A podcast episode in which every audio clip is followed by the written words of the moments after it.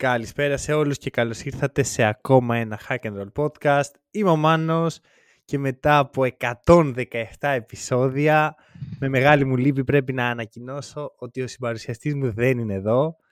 Ο λόγος είναι ότι εντάξει υπήρχε ένα θέμα με έναν ιό που δεν λέγεται COVID γιατί υπάρχουν και αυτοί.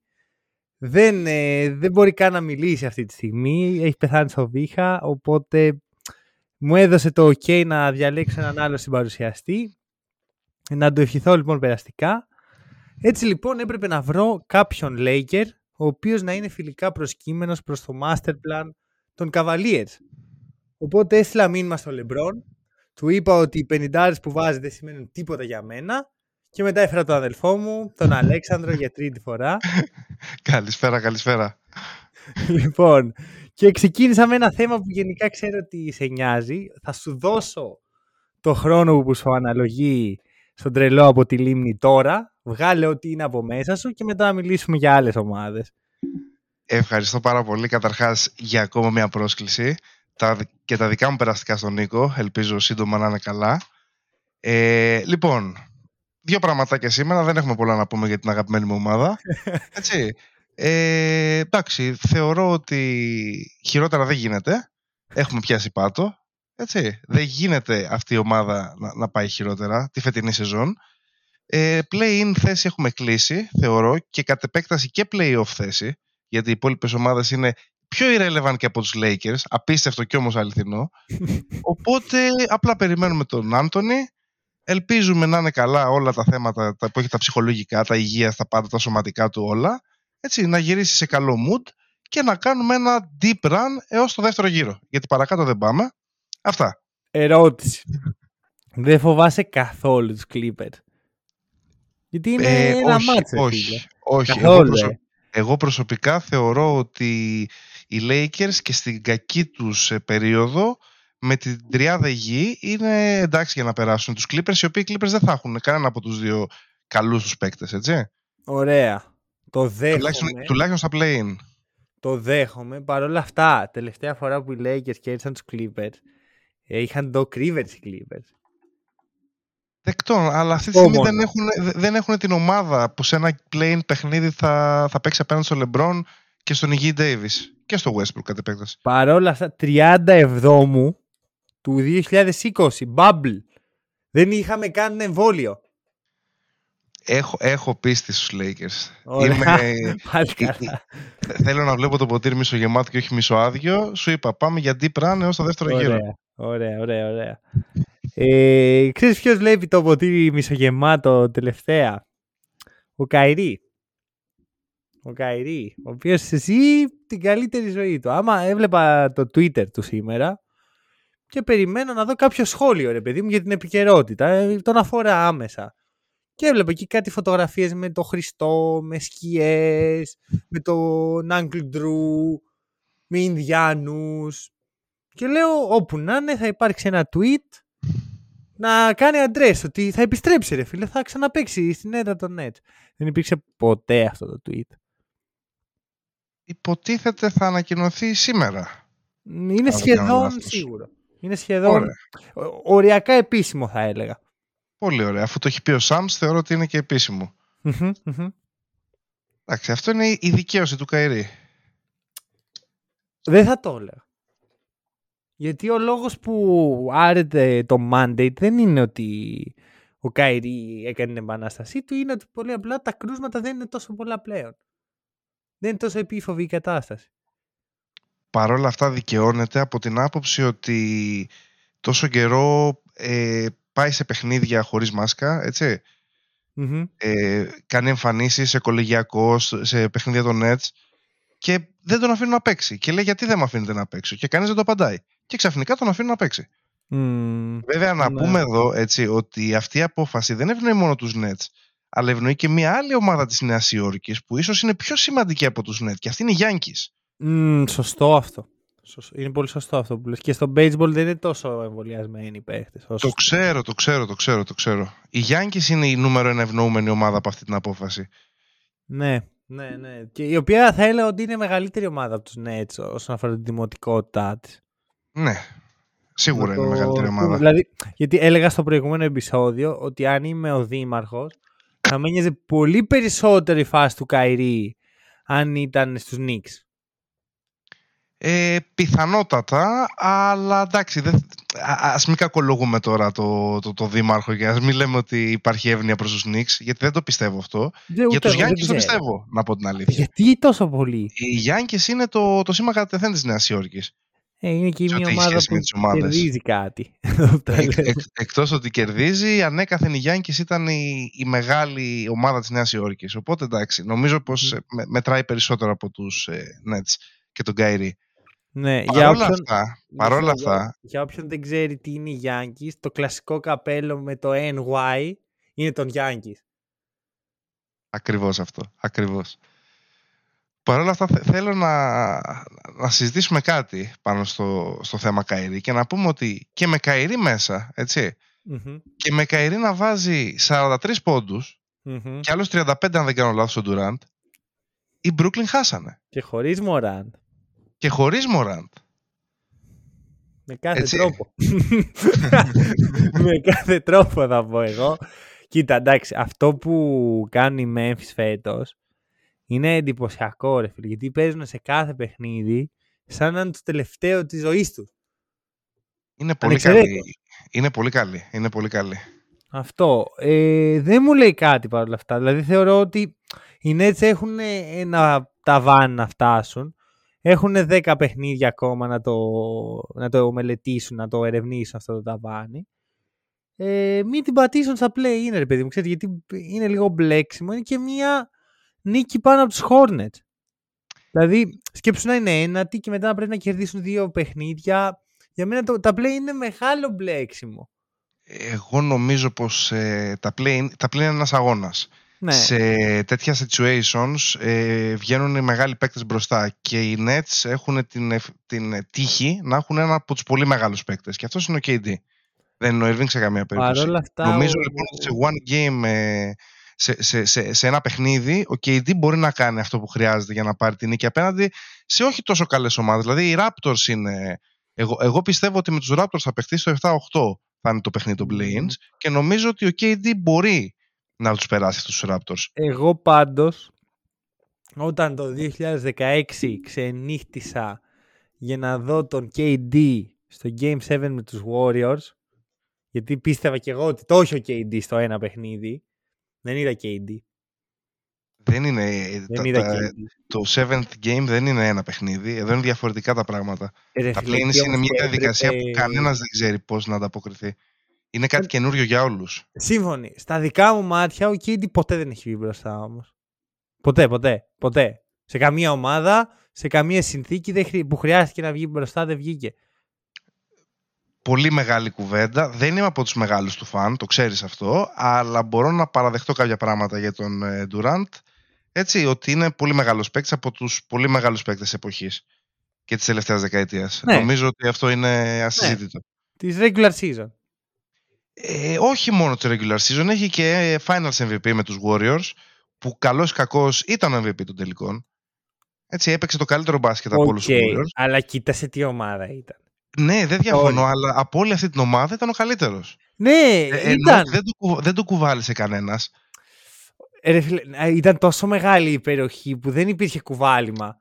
Δεν χρειαζόταν κουβάλημα αυτή η ομάδα. Πήγαινε μόνη της. Στο Δεκτών, αυτόματο. αλλά πρέπει να το αναγνωρίσουμε ότι ήταν ο κορυφαίος παίκτης αυτής της ομάδας.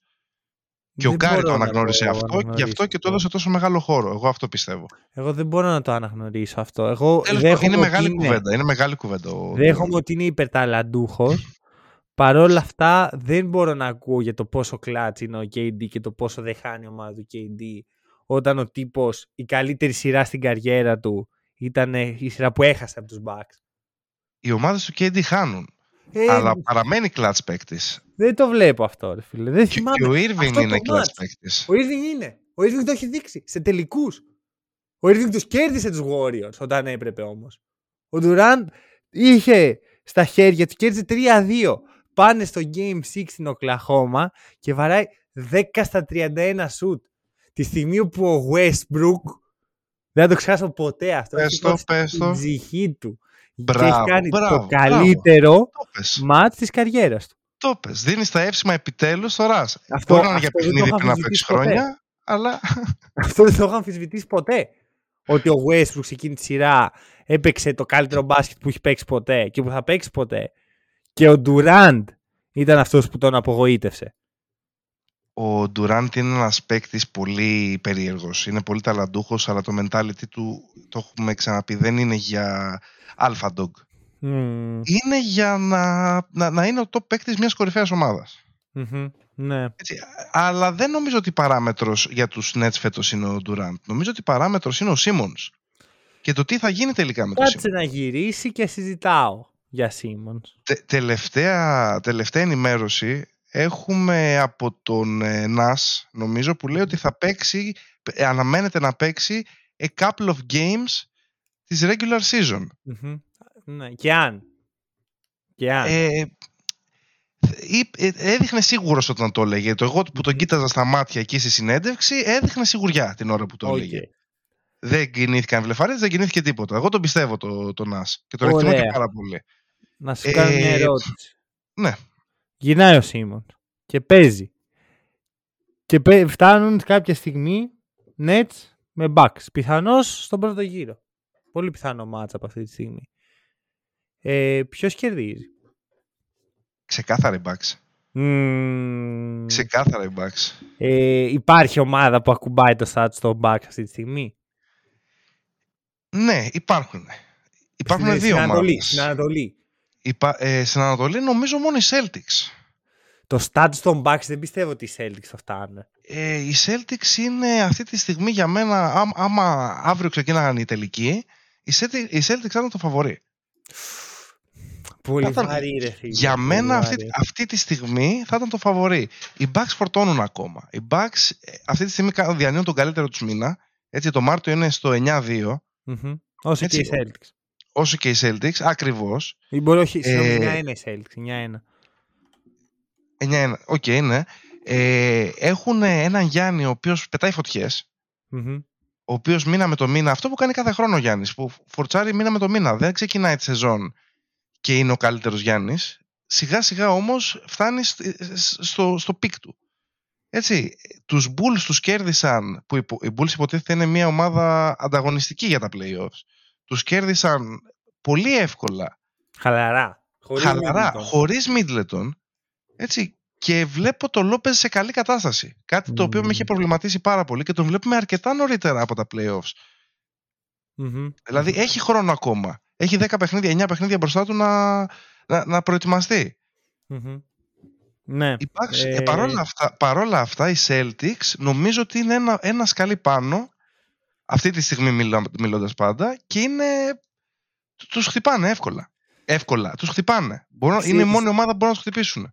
Ξέρεις τι με τρομάζει λίγο στους Celtics για να τους βάλω πάνω από τους Bucks; Δεν θεωρώ ότι ο Tatum φέτος έχει το stats του Γιάννη. Σε Γιατί καμία ο Γιάννης μπαίνει Είναι, φέτος. είναι μικρός. Σαν Finals MVP. Ναι, αλλά μιλάμε για τις φετινές ομάδες, όχι για 2-3 χρόνια μετά. Σε 2-3 Μι- χρόνια μπορεί να Μίλησα έχουμε ποια ομάδα άλλες μπορεί να τους κοντράρει. Θα τους κοντράρει Έτσι. ίσως να ακουμπήσει αυτή τη στιγμή το status του ultra φαβορή που έχουν οι Bucks. Γιατί πρόσεξε. Βγαίνω εδώ πέρα πριν τρεις εβδομάδες στο podcast, ωραία. Και μιλάω για τους Bucks. Και λέω, «Μμ, δεν ξέρω, περίεργα τα πράγματα και το- δεν υπάρχει βάθος και δεν βλέπω άμυνα. Οκ, ναι. Παρ' όλα αυτά, ε, οι Bucks από τότε είναι στο 8-1, στο- συγγνώμη, 8-2 ε, το βάθος ξαφνικά βρέθηκε. Δηλαδή από εκεί που έβλεπα ένα-δύο παίχτες να έρχονται από τον πάγκο, τώρα βλέπω Μπόμπι Πόρτις, Σερτζ Ιμπάκα, Νουόρα, Τζορτζ Χιλ, ο Wesley Matthews, Πατ Κόνατον, όλοι αυτοί είναι ο πάγκος τους. Ρε φίλε, έχουν, το, στα- έχουν τη δύναμη του δαχτυλιδιού. Ο Γιάννης σε οποιαδήποτε σειρά μπει στην Ανατολή έχει το δικαίωμα να νιώθει ο καλύτερος παίκτης στο παρκέ.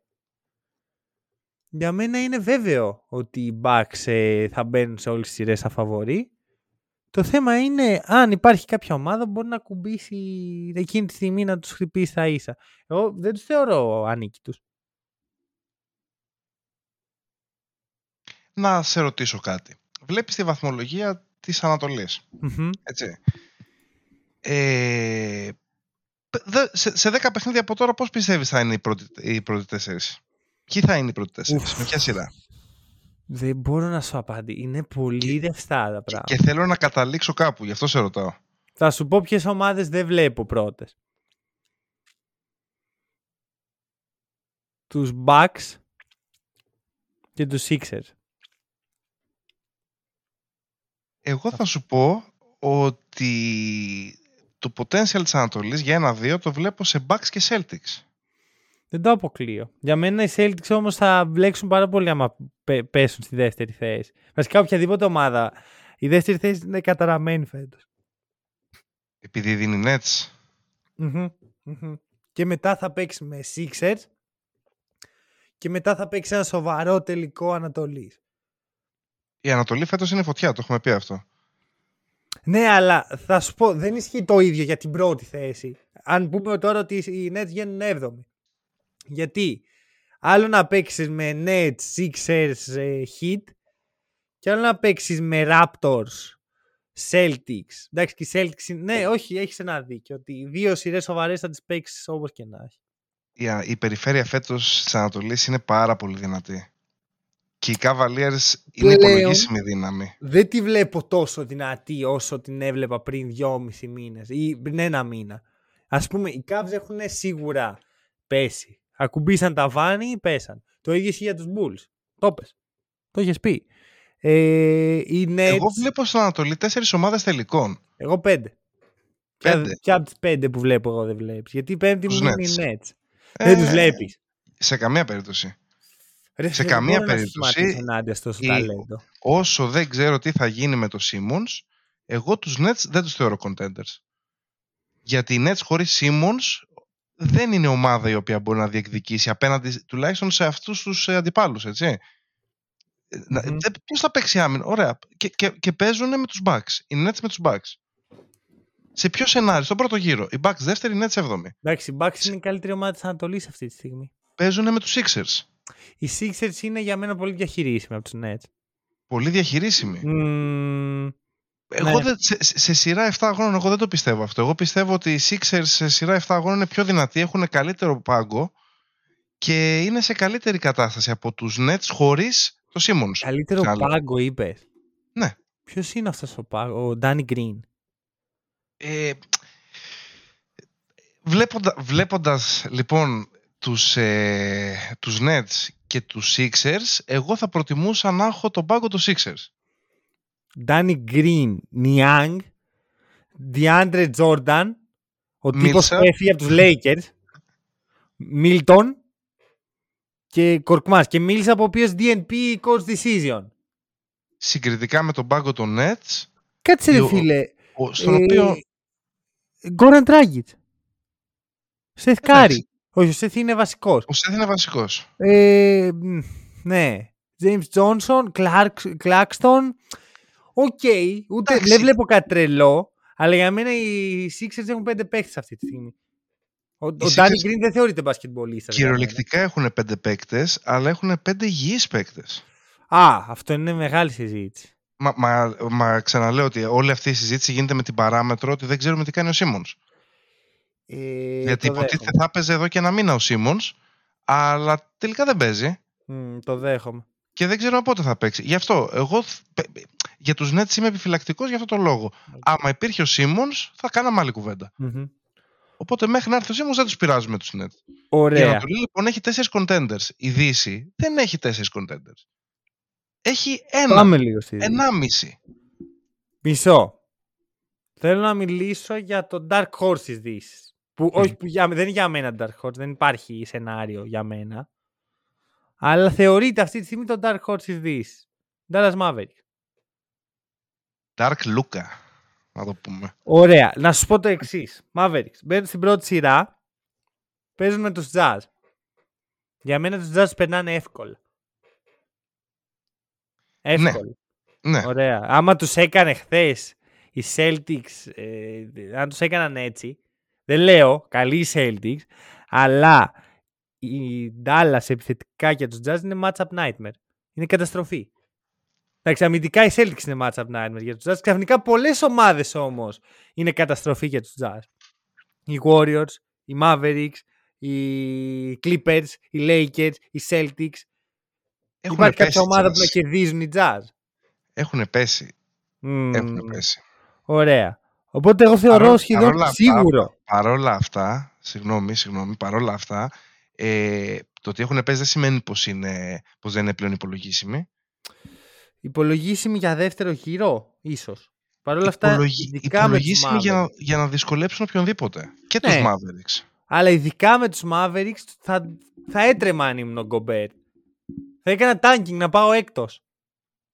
Να παίξω με καμιά άλλη ομάδα. Δεν θα Πολύ- ήθελα. Πολύ Mavericks. καλή η Mavericks και Όχι. Δε- Εγώ δεν θέτω ότι είναι καλή οι Mavericks. Θέτω ότι οι Jazz έχουν τόσο χτυπητές αδυναμίες και οι Mavericks έχουν την ικανότητα να το κάνουν exploit αυτό. ναι, το, το, δέχ- το δέχομαι αυτό για τους Jazz ότι έχουν πολλές αδυναμίες. Για το αν θα το κάνουν οι Mavericks exploit, ε, βάζω ένα ερωτηματικό. Γιατί στην καλή μέρα του Λούκα μπορούν να το κάνουν αυτό. Στην κακή μέρα του Λούκα δεν ξέρω αν- κατά πόσο μπορούν. Μμμ. Είναι, είναι μεγάλη παράμετρος. Οι ομάδες που βασίζονται σε έναν παίκτη, είναι, αυτός ο παίκτης είναι το α και το ω. Μμμ. Όλη η ομάδα κινείται σε σε αυτό το παίκτη. Αν έχουμε τον Λούκα του Φεβρουαρίου και του Μαρτίου, έτσι, ο οποίος κατ' εμέ είναι και ο MVP της Λίγκας φέτος. Ο Λούκας. Ναι. Αυτός, αυτό, αυτό, αυτό το δύο, μη- αυτοί οι δύο μήνες αρκούν για να, για, για να τον βάλουν σε μένα στην κουβέντα για MVP. Ε, ρε φίλε, με την ίδια λογική όμως πρέπει να μπει και ο Tatum. Ε, δεν είναι στο επίπεδο, δεν παίζει στο επίπεδο που παίζει ο Λούκα, ο Tatum. Τον τελευταίο, τους τελευταίους δύο μήνες παίζει. Είναι νομίζω ένας σκαλί κάτω. Το επίπεδο του Ντόνσι τους τελευταίους δύο μήνες είναι MVP επίπεδο. Εντάξει, ο, Φεβρου... ο, Φεβρου... Ναι. ο Μάρτιος η αλήθεια είναι έχει πέσει λίγο συγκριτικά με το Φεβρουάριο. Να σου Αλλά πω και λίγο. Πάλι είναι εξαιρετικός. Είναι εξαιρετικός. Άκου, κοίτα, εγώ δεν θέλω να επικεντρωθώ στο Λούκα. Ωραία, θέλω να πάω σε όλη την ομάδα των Mavericks. Οι οποίοι ξέρεις, παίζουν ένα περίεργο σχήμα με τρία guard. Doncic, ε, Bro- Brunson και Dinwiddie. OK. Και η closing five τους είναι τρία guard, τρεις point guard και δύο τεσσάρια. Ο Κλεμπέρ, Κλίμπερ και ο Φίνεϊ Σμιθ. Οκ. Ε, στα τελευταία 12 παιχνίδια το, το, σκορ, το ρεκόρ των Mavericks είναι ε, 13 και με τη χθεσινή τους νίκη. 12 το Μάρτιο. Ναι, και 13, Όχι, στα... ε, ε, ε, 9-3 το Μάρτιο. 9-3, συγγνώμη. Ωραία. 9-3. και 13 στα τελευταία 12. Ξεκινώντας από μια νίκη που πήραν με τους Warriors. Σε αυτά τα... Συγγνώμη, στα τελευταία 13, τι λέω, 9-3 στα τελευταία... Στο τελευταίο 12. Λοιπόν, 13 στα τελευταία 13. Το, και το κλείνουμε εκεί. ε, στα, σε αυτά τα 13 παιχνίδια, 9 νίκες ήρθαν σε close games. Σε, σε παιχνίδια με διαφορά μικρότερη των 10 πόντων. Οι τρεις ήττες ήρθαν με διασυρμό. Με διασυρμό, ρε φίλε. Οι Hornets τους βάζαν κάτι και τους βαράγαν όλο το βράδυ. Ο, ο Χαρέλ πέρασε από πάνω του. Και εντωμεταξύ ο Κλεμπέρ, ο παίχτη ο οποίος είναι αυτός που στέκεται στα παπούτσια του, στα παπούτσια του Πορζίνκη, είναι ρε παιδί μου ο glue guy. Είναι αυτός που κρατάει την άμυνα, υποτίθεται. Όταν είναι στο παρκέ, η άμυνα είναι 10 μονάδες καλύτερη και η επίθεση είναι 10 μονάδες χειρότερη. Βαράει 32% FG, 22% τρίποντο, 40, ε, 44% στις βολές. Όχι, συγγνώμη, 64. Πώς αυτός ο παίχτη πάει να παίξει στα playoffs; Γι' αυτό ξαναλέω ότι είναι καθαρά υπόθεση του Λούκα. Και το παιχνίδι με το Memphis είναι, είναι ο ορισμός αυτού που λέω. Έτσι, στο παιχνίδι με το Memphis ο Λούκα ήταν πάρα πολύ Με κακός. το ήταν- Memphis. Ε, με, με τους ε, Charlotte, συγγνώμη, με τους Charlotte. Αχα. Ο διασύρμος που είπες, το Ναι, ναι, 129-108. Ναι. Ο Λούκα ήταν πάρα πολύ κακός, ήταν η χειρότερη του εμφάνιση εδώ και τρεις μήνες τουλάχιστον. Και γι' αυτό η ομάδα δεν μπορούσε να κάνει τίποτα. Ε, εγώ τους, ε, τους Mavericks, έτσι, τους ε, δίνω πολύ respect για αυτό που έχουν κάνει, για, για, για την ανατροπή που κάνανε, γιατί είχαν ξεκινήσει πολύ άσχημα τη σεζόν, αλλά δεν πιστεύω ότι μπορούν να φτάσουν πέραν του πρώτου γύρου. Δηλαδή, περνάς στους Jazz, που με ερωτηματικό τους περνάς, ξαναλέω, Ναι. και μετά τι; Και μετά τι, Τα Suns. με ποιον παίζεις; Suns. Με Sa- δε- δεν έχεις ελπίδα. Μμμ, το- Grizzlies. Αυτοί οι Grizzlies αυτή τη στιγμή σε τρώνε. Και εντωμεταξύ, στα τελευταία 13 παιχνίδια, που είναι τα καλά τους ρε φίλε, είναι 13 το σκορ. Παίζουν με την τρομερή, με την τρομερό line που είναι μέσα ο Dinwiddie. Είναι 12η στην επίθεση, συγγνώμη, 20η στην επίθεση και 12η στην άμυνα. Ο, ο Dinwiddie δεν έγινε ξαφνικά superstar. Ε, Ένας τίμιος παίκτης είναι. Απλά σε αυτή Μμμ. την ομάδα δίνει λύσεις οι οποίες δεν υπήρχαν πριν. Οι οποίες υπήρχαν, αλλά όχι σε, σε αυτό το βαθμό. Εντάξει, Μμμ. είναι ένας βελτιωμένος Μπρόνσον, εγώ βλέπω στον Dinwiddie. Ένας καλύτερος Μπρόνσον. ναι. Και Βέβαια, με ο Bronson χειρότερο είναι- σουτ. Με χειρότερο σου βέβαια ο Μπρόνσον είναι πολύ μικρότερος, έτσι. Και το efficiency του είναι εξαιρετικό και διανύει πάρα πολύ καλή περίοδο. Μπρόνσον Ε, είναι για μένα το κλειδί. Θα είναι καλύτερος από τον Dinwiddie. Για μένα το κλειδί είναι ο Dorian Finney-Smith. Τι να κάνει Είναι- ο φίλος Είναι Finney-Smith? εξαιρετικός. Ωραία. Είναι εξαιρετικός. Ωραία. Παίζει Θα πάρα του πολύ έρθει. καλά. Παί- Παίζει πολύ καλή άμυνα. Οκ. Συμφωνώ. Μέχρι και ο Γκομπέρ τον κάνει outmuscle. Εντάξει, δε- δεν έχουν κα, καθαρό ψηλό, δεν έχουν οι, οι Mavericks. Έχουν Ε, θέμα στη ρακέτα. Και είναι τυχεροί. Γιατί δεν είναι στην περιφέρεια του Embiid, του Αντεμπάγιο και του Γιάννη. Είναι στην άλλη, στη φλώρικη πλευρά. Ωραία, που είναι ο Γιώκητς, οκ, και ο Καρλ Άντονι. Εντάξει, με- το, τον Άιτον μην τον πετάς έτσι. Ο Άιτον συνέχεια σου αποδεικνύει ότι έχεις άδικο. Ο Έιτον Είναι πολύ έχεις καλός κάνει παίκτης ο Aiton. πολύ καλή εμφάνιση. Δεν θα το πω, δεν θα πω ψέματα. Από, το- από Πολύ τότε που ο καλές Chris Paul εμφανίσεις. Έχει κάνει step up τρομερό ο Aiton. Μμμ, δεν το περίμενα. Δεν το περίμενα για κανένα λόγο. Αυτό που έχουμε δει από τον Νέιτον όσο έλειπε ο Chris Paul είναι κάτι που εγώ δεν περίμενα. Γιατί θεωρώ ότι ήταν πολύ εξαρτημένος από το pick and roll του Chris Paul. Ανταυτού έδειξε ότι έχει ρε φίλε, ξέρεις, είμαι κι εγώ εδώ. 35 πόντους χθες. 14 rebound, 3 assist, 7 επιθετικά rebound. 7 επιθετικά. 7 επιθετικά απέναντι στον soft Carl Anthony Towns. Όχι και soft, όχι και soft το αγόρι. Soft. Πήρε soft. μια τεσάρα. Πήρε μια τεσάρα ο Καρλ Άντωνη. Και θα σου πω κάτι. Ο Καρλ Άντωνη δεν χρειάζεται ποτέ να είναι ο καλύτερος rebounder του στη Μινεσότα γιατί έχει τον Vanderbilt δίπλα του. Δηλαδή για μένα είναι πιο εντυπωσιακό που ο Aiton τα πήρε από τον ε, Jared Vanderbilt. Ε, ο Aiton τα πήρε από τον, ε, από τον Towns. Ξεκάθαρα από τον Towns. Έτσι, Ε, δεν ήταν, είναι ε, ο πολύ Towns εύκολο. να Τον βγάλεις φύλαγε σε όλο το παιχνίδι, τον φύλαγε. Ο Aiton τους έκανε χαβαλέ στη ρακέτα, κυριολεκτικά. Άμα δεις πώς τους χόρευε και τους δύο μαζί, τους έκανε χαβαλέ. Και η πλάκα είναι τους έκανε χαβαλέ και στην απέναντι ρακέτα. Γιατί άμα έβλεπες το παιχνίδι του Towns εχθές, έψαχνε τρόπους απλά για να βγει προς τα έξω να πάρει το σουτ. Το οποίο δεν, δεν, δεν του βγαίνουν τα σουτ. Ναι. Έτσι, Και γι' αυτό αυτό τελείωσε και πήρε με 15 πόντους. 13. Πήρε συνολικά 13 σουτ, μόνο 3 τρίποντα. Μμμ. Για Towns είναι ελάχιστα αυτά. Ισχύει. Έτσι. Ε, Μηδέν. πήρε, πή- πήρε βέβαια τέσσερα επιθετικά rebound. Αλλά οκ, Μμμ. εγώ νομίζω ότι είναι πολύ soft για, για, για, για πεντάρι ο, ο Towns. Είναι πολύ soft αυτή τη στιγμή στα πεντάρια που υπάρχουν στη, στην περιφέρεια. Μ, Στην Και περιφέρεια. γενικά- όχι στην περιφέρεια, όχι στην περιφέρεια, συγγνώμη, στο NBA. Στο Το NBA. NBA, ναι. Εντάξει, ναι, ναι, ναι. Είναι έξω από τη δεκάδα της κληράδας. Ε, γενικά οι Timberwolves είναι αυτό που λέμε σκυλί που γαυγίζει δεν δαγκώνει. Είναι μια ομάδα με πολύ μεγάλο στόμα, οι οποίοι Δεν θα σου- πάνε στον πρώτο γύρο των play-ins, έτσι, αν καταφέρουν και περάσουν από τον πρώτο γύρο των play-ins, μετά θα φάνε κάτι φάπες από το LeBron και το Westbrook, θα Μα κάνει δεν θα μωράκια, παίξουν- Αν περάσουν από τον πρώτο γύρο των play-ins, playoffs μετά. Δεν, πά- δεν πάνε έβδομη. δεν θα περάσουν από το γύρο, Α, είπα, θα, πε- σιγά, Α, μην δεν περάσουν από τους, περάσουν. σιγά μην περάσουν από τους Clippers. Όπα ρε!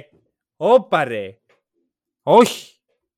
Α, ε, ε, βέτο σε αυτές τις απόψεις. Τις Σκυλί ακυρώνουμε. που γαυγίζει δεν δαγκώνει. Οι Timberwolves θα, πά- θα πέσουν, πρέπει να, πρέπει να πέσουν, θα τα- είναι το κάρμα. Αυτό λέγεται κάρμα. Πρέπει να πέσουν με το LeBron και το Westbrook. Μισό. Πες την αλήθεια στον κόσμο ότι σε ενόχλησε που ο, ο Town, ο Beverly και ο, και ο Ντίλο ήρθαν στο, στο Creep. Ε, είδε το Creep. Ενόχλη- με, με ενόχλησε. Ε, και σε ήτανε- κάνανε... Όχι ασέβεια. Ήταν, αυτό που κάνανε ήταν ασέβεια προς τον εαυτό τους. Διαφωνώ. Έτσι. Μαζεύτηκαν ένα μάτσο τσογλάνια, να τους χαρακτηρίσω έτσι, και όλοι μαζί κάνανε bullying σε έναν κακομύρι Ράσελ Westbrook στη χειρότερη περίοδο της καριέρας του. Ε, αλλά, ο οποίος τους έκανε αλλά, bullying αυτός κάποτε. Ευχαρι... Κάποτε ναι, κάποτε ναι. Και δεν έκανε bullying σε μια ολόκληρη ομάδα, έκανε bullying σε έναν. Έτσι, ο Beverly με το Westbrook έχουν προηγούμενο. Αλλά τώρα ο Towns να μου κοιτάζει τα τρίποντα, όταν, τα, όταν ο Beverly ε, τα χάνει αυτά τα τρίποντα, δεν και βλέπω τον Downs να κοιτάζει τα αστέρια και να ψάχνει. Και μετά κάτω-κάτω, ας είχε τον αντρισμό να πει ότι ναι, κοίταξα ψηλά για το σωτ του Westbrook, για να του κάνω BM, όχι να μας λέει για κλιματιστικά και τέτοιες ιστορίες. Εντάξει. Αλλά είναι, το κάρμα, ξαναλέω, είναι πολύ ύπουλο, έτσι, γιατί θα έρθει ο Westbrook, αυτή τη στιγμή μας έδωσαν κίνητρο. Αυτοί οι τύποι εκεί από, το, από τη Μινεζότα μας έδωσαν κίνητρο ο Westbrook έρχεται και μαζί του έρχεται όλη η αρμάδα των Lakers. έτσι, και τους πετυχαίνουμε δεύτερο γύρο play-ins και τους δείχνουμε ποιος είναι το αφεντικό. Εντάξει, αυτό το αφήνω αυτό εδώ, το αφήνω αυτό εδώ και τα λέμε με τον κύριο Beverly σε ένα μήνα από τώρα. Άκου, μισό, μισό, μισό. Να τα πω όσοι έχουν. Ωραία. Η Μινεσότα το Μάρτιο είναι ε, στις top 3 ομάδες του NBA. OK. Okay. Παρ' όλα αυτά, εμένα δεν μου γεμίζουν το μάτι. Από... Ναι, όχι, περίμενε, περίμενε.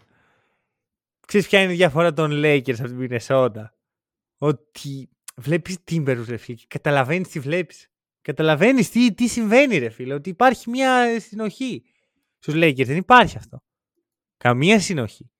Καμία λογική έχουν θέμα οι Lakers έτσι, και έχουν και μεγάλο θέμα με τους τραυματισμούς. Καλώς κακώς αυτή η τριάδα η οποία έχω, ακούμε από την αρχή της σεζόν τόσα πολλά δεν έχει βρεθεί στο παρκή αρκετά παιχνίδια μαζί για να δέσει.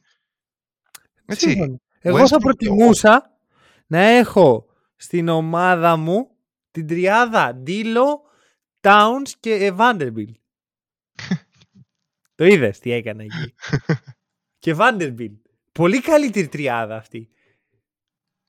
Εντάξει, για, Τώρα ένας, ένας υποτιθέμενος μπασκετμπολίστας, ένας Άντωνι Έντουαρτς, ο οποίος με το που σταμάτησε να σουτάρει σαν ε, καθυστερημένος, η ομάδα του έγινε top 5. Για, γιατί είναι top 5 η Timberwolves, συγγνώμη κιόλας. Έχουν μακράν την καλύτερη άμυνα στο Μάρτιο, με άνεση, και είναι τέταρτη στην επίθεση. Και ο μόνος λόγος που είναι τέταρτη είναι γιατί χθες οι Nets και οι Celtics κάνανε ένα τεράστι, μια τεράστια έκρηξη επιθετικά με τους jazz, με τους... Ε... Με ποιους παίζανε οι Nets? Δεν θυμάμαι καν. Συγγνώμη, συγγνώμη, οι Timberwolves, έτσι. Τους και τους ε, Jazz αντίστοιχα. Το, το Μάρτιο έχουν, είχαν τόσο εύκολο πρόγραμμα. Πραγματικά, δηλαδή, αν εξαιρέσουμε τα παιχνίδια, αν εξαιρέσουμε ένα παιχνίδι με τους Heat, ένα παιχνίδι με τους Warriors και ένα παιχνίδι με τους Bucks. Δεν είναι κακό, κα, κακή τριάδα αυτή. Όχι, αλλά από τα 12... Τους Bucks. Α, κερδίσαν... χωρίς το Γιάννη, συγγνώμη, χωρίς το Γιάννη. Χωρίς κερδίσαν το... τους Bucks χωρίς το Γιάννη. Έτσι, κερδίσαν τους Lakers, ο φοβερό κατόρθωμα, έτσι. Από τους Suns όμως χάσανε και το, το σκορ δεν είναι αντιπροσωπευτικό. Υπάρχει κάποιος που δεν χάνει από τους Suns ήταν πολύ πιο εύκολη η νίκη των Suns. OK, okay, θα το δεχτώ. Χάσανε από τους Magic. Ε, μισό λεπτάκι. Μισό λεπτάκι. Γιατί δεν έχουμε αναφέρει κάτι σημαντικό. Ξέρεις ότι ο Chris Paul γυρνάει σύντομα; Το ξέρω, το ξέρω. Σύντομα. Παραλίγο να γυρίσει χθες. Αυτό, αυτό. Έπρεπε ήδη να έχει γυρίσει ο Chris Paul. Τι σημαίνει αυτό; είναι, σημαίνει είναι κλειδωμένη η Δύση μήπως; Η Δύση έτσι όπως είναι τώρα ε, δείχνει ότι είναι κλειδωμένη με πολύ μικρές πιθανότητες οι Grizzlies να κάνουν τη μεγάλη έκπληξη. Ούτε κάνει Warriors. Ε, με, πολύ, με, πολύ μικρή πιθανότητα οι Grizzlies να κάνουν τη μεγάλη έκπληξη. θα μιλήσουμε για Warriors. Περίμενε, περίμενε όμως. Άκου, θα σου πω το εξής. Τραυματίζει το Chris Paul, ωραία. Δεν ντροπή. Ωραία, στην ηλικία του απορώ πώς ε, περνάει το δρόμο χωρίς ε, βοήθεια.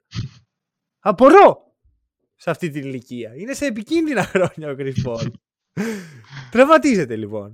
Εγώ ρε φίλε να σου πω την αλήθεια. Λέω τι θα γίνει τώρα. Πέρυσι ο Chris Paul έπαιξε 70 στα 72 παιχνίδια. Ο Chris Paul. Ο οποίος είχε πάει να παίξει και στο Bubble με την Οκλαχώμα. Και λέω εντάξει τώρα θα πέσουν οι, οι Suns δύσκολα τα πράγματα. Όχι. Όχι. Πάρε step up από Aiton. Πάρε step up από Cameron Johnson. Από Booker. Από Crowder. Από Μικάλ Bridges. Δεν ξέρω ρε φίλε πλέον τι Συγγνώμη, να πιστέψω. ξέ, ξέχασες το μεγαλύτερο step up όλων. Landry Summit. Ναι, ναι, το δέχομαι. Το δέχομαι. Συγγνώμη, συγγνώμη, συγγνώμη. Πώς, σταμα... Πώς κερδίζεται αυτή η ομάδα που θα γυρίσει ο Chris Paul, θα έχει και χρόνο να ξανακάνει adapt. Θα μπει και χαλαρά. Δεν βιάζεται. Οι Suns είναι η πιο καλοκουρδισμένη μηχανή του NBA εδώ και πολλά χρόνια. Πολλά χρόνια. Πολλά χρόνια, γιατί και πέρσι ήταν η καλύτερη Ναι, ομάδα του πρέ- NBA πρόπερσι- μέχρι τους τελικούς. Ε, πρόπερσι δεν ήταν η καλύτερη ομάδα. 8-0 Ε, το, στο πολλά, bubble και έξω από τα playoffs. ε, το, το, το πολλά χρόνια εννο- εννοώ τελευταία τριετία, τετραετία. Είναι πολύ σταθερή και καλοδουλεμένη ομάδα. Έτσι. Αλλά οι Suns έχουν πρόβλημα στα playoffs. Οι Suns θα βγουν από μια πολύ εύκολη δύση. Έτσι. Αλλά- Οκ. Εγώ δεν ξέρω πόσες ομάδες από τις τέσσερις top της Ανατολής κερδίζουν. Ε, εγώ πιστεύω όλες. Όλες, ε. Όλες. Δηλαδή και τους Bucks φέτος τους βλέπουν στα μάτια. Και εγώ τους Bucks τους θέτω σαν τον μπαμπούλα της Ανατολής. Δεν θεωρώ ότι ο Aiton είναι ακόμα έτοιμος να αντιμετωπίσει τον Γιάννη. Θεωρώ ότι έχει Όχι. ακόμα μπροστά του ένα-δύο Όχι, χρόνια. παρόλα αυτά δεν είναι, ο- δεν είναι ο superstar ο Aiton. Είναι ο, ο τέταρτος πιο, ε, ο πιο αυτόνομος επιθετικά παίχτη στην ομάδα. Δεν είναι το επιθετικό κομμάτι, είναι το αμυντικό Μπράβο. κομμάτι. Εντάξει, αμυντικά θα φάει μια καλή φάπα από τον Γιάννη, Ποιος θα αλλά σταματάει το Γιάννη; κανείς. Αλλά Κανείς. κανένας δεν μπορεί στο NBA να το σταματήσει τον Γιάννη. Ε, Κάνε ο, ο Γιάννης μπορεί να σταματηθεί μόνο από ομάδες Ανατολής, εγώ πιστεύω. Σίγουρα όχι από ομάδες της Δύσης. Εγώ Ο- νομίζω ότι οι μόνες ομάδες που μπορούν να σταματήσουν τον Γιάννη είναι οι Sixers και οι Celtics με προϋποθέσεις. Και οι Ναι. Sixers ε, δεν πιστεύω ότι μπορούν να αντιμετωπίσουν τους Bucks. Το Γιάννη μπορούν να αντιμετωπίσουν. Έχει διαφορά. Ναι, οκ, Γιατί άμα καταλαβαίνω, σταματήσει φίλε. το Γιάννη βγαίνουν άλλοι δύο-τρεις από πίσω. Ε, Λερναία ύδρα ρε φίλε έχει- έχουν γίνει οι Bucks. Παρ' όλα αυτά εγώ τους Suns τους βάζω στο- σε αυτό το status αυτή τη στιγμή. Πρώτα απ' όλα δεν είναι τυχαίο που οι Bucks έχουν τις διπλάσιες ήττες από τους Suns. Θα μου πεις ok το tryhardάραν λίγο στην αρχή οι Suns, το δέχομαι. Εγώ είδα τους Suns να πηγαίνουν σβηστά σε πολλές φάσεις της χρονιάς. Θα μπορούσαν κι άλλο.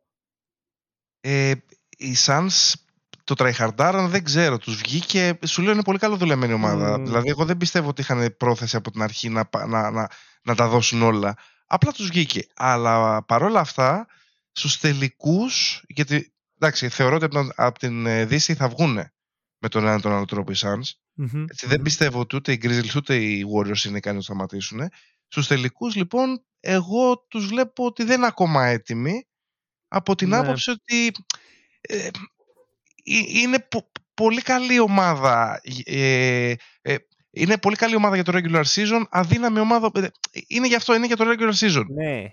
είναι καλοδουλεμένη ομάδα. Δεν είναι όμως Μισό. σκληρή ομάδα για να πάει στα playoff. Ο Booker μπορεί να βάζει τριαντάρες στο regular, αλλά στα playoff δεν πιστεύω ότι μπορεί να, να, να το κάνει αυτό επί μόνιμου βάση. Δηλαδή ε, Κα- να πάρει κάθε από φορά. μόνος του τους τελικούς. Μισό όμως. Μισό. Να σου θέσω το εξής. Ε, πέρσι οι Suns φτάσαν τελικό σχετικά εύκολα. Παίξαν δύο πολύ καλά παιχνίδια και μετά σβήσαν. Εγώ πέρσι είδα μια άπειρη ομάδα. της. Πέρα από τον Chris Paul είχε μαζί του κάτι πιτσιρίκια. Φέτος έχουν όλη την εμπειρία από πέρυσι. Όλοι, όλοι, όλοι. Ανεξαιρέτως. Μέχρι και ο Λάντρι Σάμετ έχει εμπειρία από playoff πλέον. ο οποίος Σάμετ είναι από τους καλύτερους σου στο NBA, έτσι. Πολύ καλός σουτέρ. Ε, Απλώς τίποτα άλλο. Εγώ θεωρώ ότι οι Suns μπαίνουν τουλάχιστον με καλύτερο status από ό,τι μπήκαν πέρυσι. Μπορούμε να συμφωνήσουμε Ναι. σε αυτό; Ναι, ναι, ναι, ναι. Σίγουρα έχουν εμπειρία, έχουν μεγαλώσει. Έτσι, Αυτό. έχουν τον, τον Nathan ο οποίος θέλει να αποδείξει πράγματα, γιατί υπάρχει και ένα συμβόλαιο στη μέση, έτσι, μην το ξεχνάμε Ναι, αυτό. ναι, ναι. Εγώ τους δίνω την ευκαιρία τους. Αυτό. Και πέρυσι την είχαν την ευκαιρία και Α. είδες ότι ο, αυτός ο οποίος έκανε, άφησε την ομάδα κάτω στο, στο τέλος ήταν ο Chris Paul. Ο παίκτης με τη μεγαλύτερη εμπειρία. Εντάξει, αλλά τώρα είπαμε, είναι και της ηλικίας. Θα ξέχασε. Εντάξει, ο, ο Chris Paul σε όλη του την καριέρα έχει θέμα με τα μεγάλα παιχνίδια και καταφέρνει με τον ένα τον άλλο τρόπο να λείπει από αυτά. Δεν ξέρω. Είναι, είναι λίγο ύποπτο. Ε, κοίτα να δεις. Ένα, ε, ένα. Ε, εγώ είμαι της άποψης ότι η τύχη δεν χρωστάει τίποτα σε κανέναν. Όταν θες κάτι, το διεκδικείς. Ε, Έτσι, το ο, ο, ο Chris Paul λοιπόν τις χρονιές που έπρεπε να έχει πάρει δαχτυλίδι, θεωρητικά, ή να το έχει διεκδικήσει, δεν ήταν εκεί. Πέρυσι με τους Bucks στους τελικούς ήταν τραυματίας. Με τους Rockets που ήταν η μεγαλύτερη του ευκαιρία ίσως. Έτσι, τραυματίστηκε τη χειρότερη στιγμή. Mm. Εντάξει, ε, αυτό βλέπω εγώ και σου ναι. λέω μήπως είναι και λίγο ύποπτο. Δηλαδή, κάνουμε αυτό... και, άλλη, και, άλλη συζήτηση για αυτό, ρε παιδί μου, ότι ναι. ίσως δεν μπορεί να ανταπεξέλθει στα μεγάλα παιχνίδια και είναι έξω. Τέλος πάντων. Εγώ του δίνω το benefit of the doubt. Θα δούμε. Ε, θέλω από την κορυφή να πάμε λίγο στο μπάτο του βαρελιού. Και δεν λέω για τους Lakers. Ε, θέλω να μου κατατάξεις τις τέσσερις, τα τέσσερα τάγκ της χρονιάς ε, από τη χειρότερη στην καλύτερη με βάση το μέλλον τους, παιδί μου. Πώς τους βλέπεις σε πέντε χρόνια. Εντάξει, φέτος δεν έχει αξία. Αλλά σε πέντε χρόνια ποιον βλέπεις πιο πάνω; Ξεκινώντας από τη χειρότερη. Αγαπημένο μου θέμα, Αγαπημένο μου θέμα αυτές οι ομάδες. Έτσι, είναι, λα, λατρεύω να συζητάω για τις ομάδες που κάνουν τάγκη. Okay. Λοιπόν, ε, θα, θα σας πω με σειρά ποια είναι χειρότερη έτσι προς, τη, προς την καλύτερη. Δηλαδή ποια ομάδα έχει το χειρότερο potential και θα τελειώσω με την ομάδα που έχει το καλύτερο θεωρητικά potential. Λοιπόν, οι Rockets με διαφορά, με διαφορά είναι η χειρότερη ομάδα. Τόσο στο παρόν όσο και στο μέλλον. Μαζί σου. Έτσι, δεν βλέπω τίποτα στο Houston. Βλέπω έναν άνθρωπο στο Houston. Ένα, έναν που μπορεί να φέρει όχι κάτι σοβαρό, έτσι, δυο πραγματάκια. Ποιος είναι ε, Σενγκούν. Ε, ο Baby Jokic. Ναι, αλλά με potential πολύ, πολύ μακρύ και σίγουρα όχι με, με την ομάδα που υπάρχει γύρω του αυτή τη στιγμή. Ναι, ναι, ναι. Με, με αλλαγές πολλές. Αρχικά Μιλάμε να φύγουν οι περίεργοι. Ποιοι είναι οι περίεργοι; Jalen Green. Πρώτος και πιο περίεργος. Jalen Green περίεργος. Ωραία, περίεργος. Ε, Christian Wood. Περίεργος. John Wall. Περίεργος. Και ο πιο περίεργος όλων, Kevin Porter Jr. Μακριά αυτός ο παίκτης από όλους. Κάνει κακό. λοιπόν, ε, για τον Jalen δεν συμφωνώ. Νομίζω potential. Ότι, νομίζω ότι είναι overhyped. Ναι, ισχύει ότι είναι overhyped και σίγουρα δεν έπρεπε να είναι δεύτερο pick σε καμία περίπτωση. Παρ' όλα αυτά, πιστεύω ότι μπορεί να γίνει ένας πολύ καλός, ε, πολύ καλός ρολίστας. ναι, εκτός παίχτης, να ε, μπαίνει. Ε, ναι, εντάξει, OK, okay, δεν είναι σίγουρο ο superstar που πιστεύει ο ίδιος ότι είναι. Mm-hmm. Ή πιστεύουν τέλος πάντων αυτοί που τον πικάρανε. Που τον, γιατί νούμερο δύο, Πάνω από τον Mobley. Πάνω από τον Mobley. Και όχι μόνο από τον Mobley, και από τον Giddey. Έτσι. Ναι, το Sengun, Sengun Mobley είναι πολύ καλό. Θα ήταν πολύ καλό δίδυμο. Ε, θα ήταν πολύ άπειρο δίδυμο παρόλα ναι. αυτά. Εντάξει, πενταετία λέμε. Πολύ άπειρο δίδυμο. Μέσα στο τάγκ είναι ρε φίλε. Ε, εντάξει, κοίτα, για μένα πρέπει να φύγουν για αρχή οι, τα, ανεργα, τα ανενεργά συμβόλαια. Έτσι, το οποίο δεν είναι μόνο του Wall, 44 ναι, εκατομμύρια το χρόνο. Ο Γκόρντον παίρνει 18 το χρόνο για να βάζει 13 πόντους. Δώσε αυτά τα σουτ σε κάποιον άλλον. Ναι, συμφωνώ. Και, και, και βάλε αυτά τα 18 εκατομμύρια στην τσέπη σου. Έτσι. Δεν, δεν χρειάζεται να, να τα δίνεις στον Eric Gordon στα 33 ε, του. Να ξέρεις ότι αν μια ομάδα είναι πολύ κάτω του salary cap, μοιράζει τα λεφτά στους παίχτε της. Δεν μπορείς okay. να μην το φτάσεις στο salary cap. Πάρε κάποιον άλλον. Κάνε κάτι. Ε... Κάνε trade. Το Wall, εγώ δεν καταλαβαίνω, ακόμα δεν έχω καταλάβει τον λόγο που τον έχουν βγάλει εκτός ομάδας. Mm-hmm. Okay. okay. δεν τον θες ρε παιδί μου, το, το δέχομαι ότι θες να κάνεις rebuild, έτσι. Και ποιος παίζει τη θέση του Wall; Μπορεί να το δούμε. Ποιος, ποιος είναι αυτός λοιπόν; Πήρες στον Dennis, πήρες στον Dennis Roder. Ο Kevin Porter έτσι θα μπορούσε να παίζει δίπλα στο Wall. Ο Kevin Porter θα μπορούσε να παίζει στη EuroLeague. Πώς φαίνεται αυτό; Γιατί τέτοιο επίπεδο είναι; Εντάξει, όχι, εγώ δε, δεν τον έχω σε μεγάλη εκτίμηση, αλλά δεν πιστεύω πως είναι και τόσο κακός παίκτης. Έτσι, δηλαδή, αν με έβαζες να κατατάξω αυτή τη στιγμή τα potentials των Rockets, θα σου έλεγα Sengun και μετά θα σου βάζα τον Porter Jr. Προσωπικά τον θεωρώ καλύτερο από τον Green. Ε, δεν ξέρω. Δεν ξέρω. Με πονάει να βλέπω ο Kevin Porter. Πονάω, ρε. Δεν, δεν μπορώ. Εντάξει, είναι περίεργος χαρακτήρας. Δεν μπορώ. Όχι, με πονάει και ο τρόπος που παίζει. Τέλος πάντων. Ε, τρίτη. Συνεχίζουμε. Λοιπόν, ε, τρίτη, νομίζω πως είναι η Pistons. Δεύτερη, δεύτερη, Εκεί δεύτερη για- χειρότερη. Όχι, συμφωνώ. Συμφωνώ. Δεύτερη Συμφωνώ. χειρότερη είναι η Pistons. Μμμ. Δηλαδή, η χειρότερη ομάδα είναι οι Rockets με διαφορά Μμμ. και μετά είναι οι Pistons. Ε, πρέπει να, να, να, να βρουν ένα δικό τους trust the process, νομίζω, Μμμ. γύρω από το gate. Έτσι. Ε, υπάρχει potential. Λείπουν κομμάτια. Ο Bay είναι καλός παίκτης δείχνει.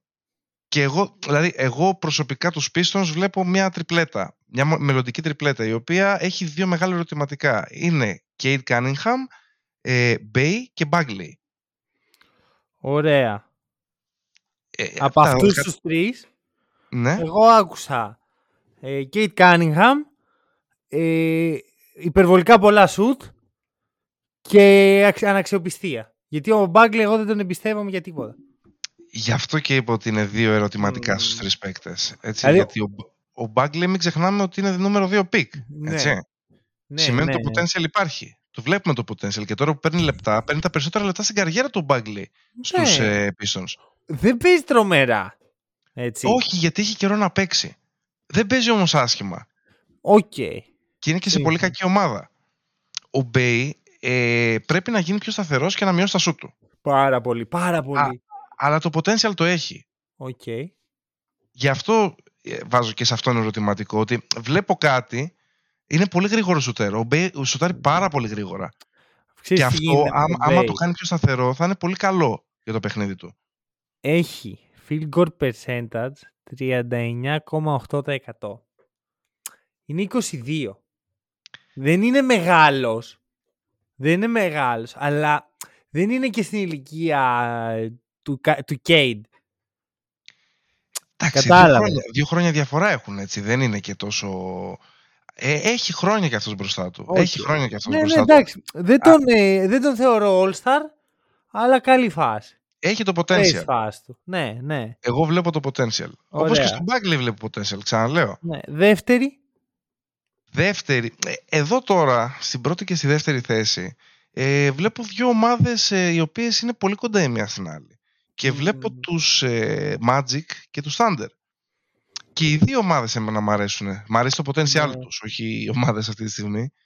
Έτσι βλέπω, ε, καταρχάς, να μιλήσω για τους Thunder πρώτα. Ε, οι Thunder έχουν τρεις παίκτες άνω των 25. Συνολικά.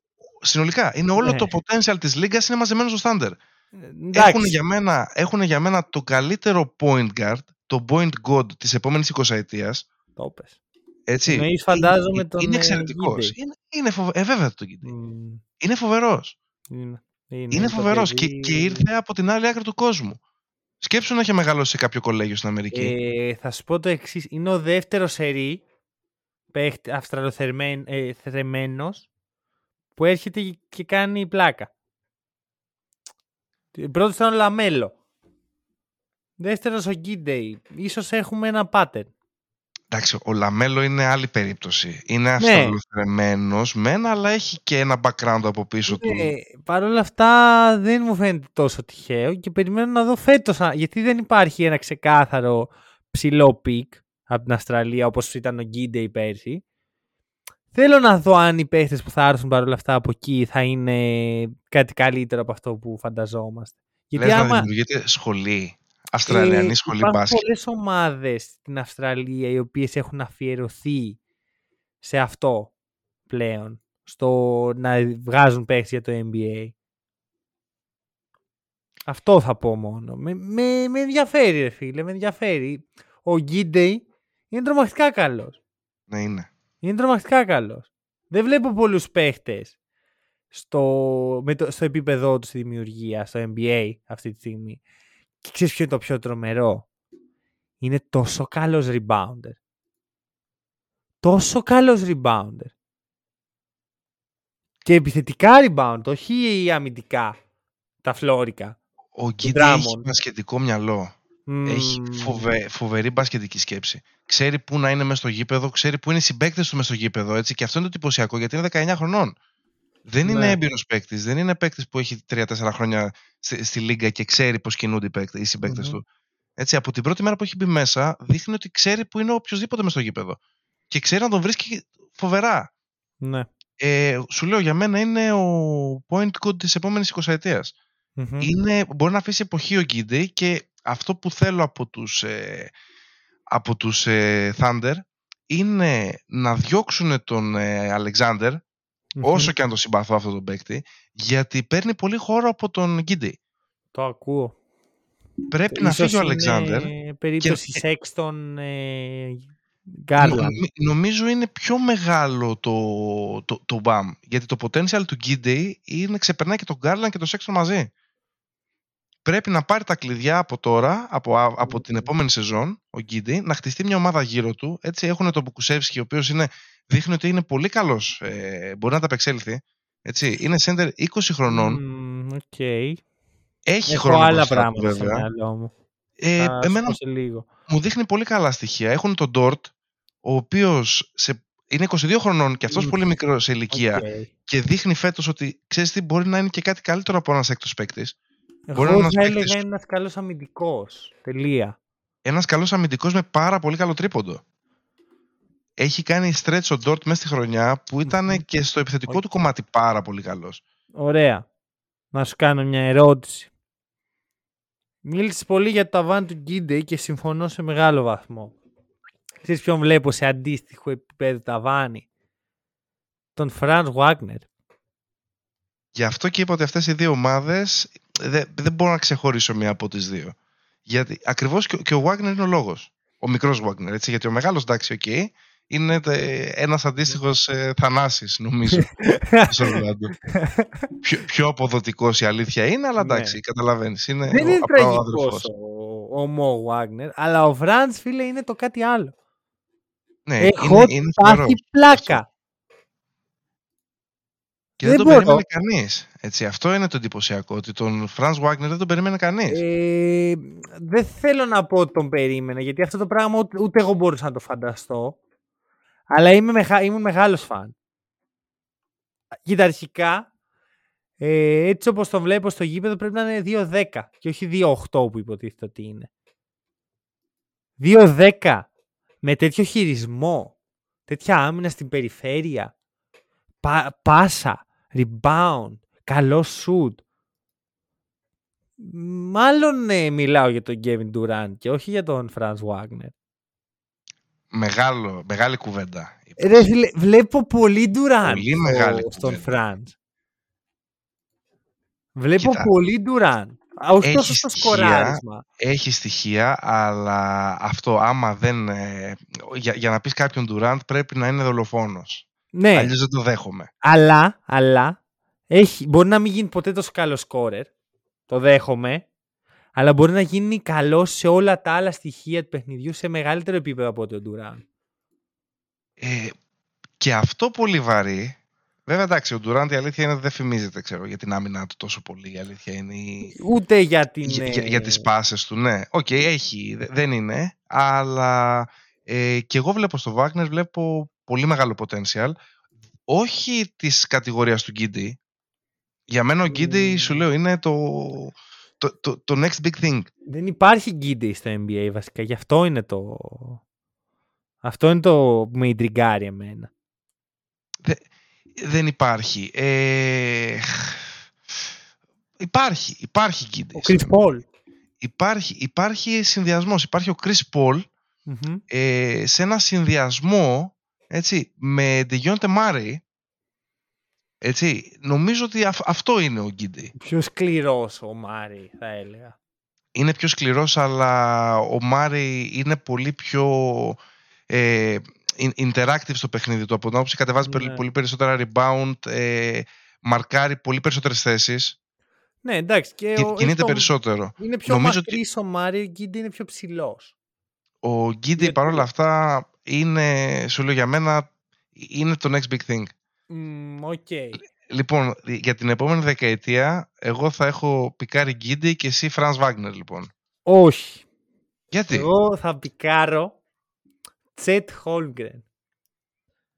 Α, Έκλεψα. Το- το, Έκλεψα. Το, πήγε, το πήγες πολύ μακριά. Ε, άκου, έχω τρελαθεί με τον Τσέτ. Ξέ, ξέρεις τι, συγγνώμη, συγγνώμη σε διακόψω. Πριν λοιπόν, πριν από πέντε λεπτά που έλεγες για έναν παίκτη 2-10, ο οποίος σουτάρει, τριπλάρει, αμήνεται, ε, λοιπόν εγώ τον Τζέτ σκεφτόμουν, να ξέρεις. Ο οποίος θα κάνει αυτά το 2-13. 2-13. 2-13. Παρακαλώ. 2-13, έτσι, ε, έχεις πάθει πλάκα. Πες Έχω πάρει, ρε φίλε, δεν υπάρχει αυτός ο παίχτης. Δεν έχει υπάρξει παίχτης που είναι Τσέτ Χόλγκρεν. Θα είναι ο πρώτος. One of one. Τελεία. Ε. Είναι ρίσκο.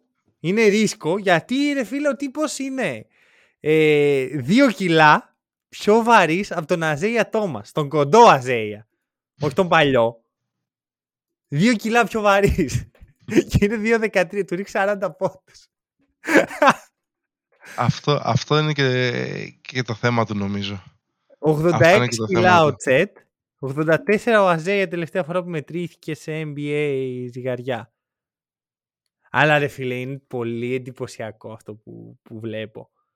Κάνει τα πάντα, έτσι. Έχεις Κάνει δει τα ένα πάντα. βίντεο που είναι σε ένα summer camp του Κάρι και κάνει μια απίστευτη τρίπλα στον Κάρι; Όχι, δεν το έχω δει. Ε, είναι... Εγώ είχα τρελαθεί όταν το είδα. Τον, τον στέλνει για ψάρεμα τον Κάρι. Έχει φο- φοβερή τρίπλα. Ο Τσέτ. Έχει φοβερή τρίπλα. Έχει φοβερή ταχύτητα. Έτσι, έχει Τρίποντο. τρίποντο, αντίληψη να άμυνα, φοβερό drive. Τρομερό Μμμ. drive. Έτσι είναι αλτικός. Ε, δεν, δεν ξέρω, δεν ξέρω. Πα- Πραγματικά τέτοιο πράγμα δεν έχουμε ξαναδεί.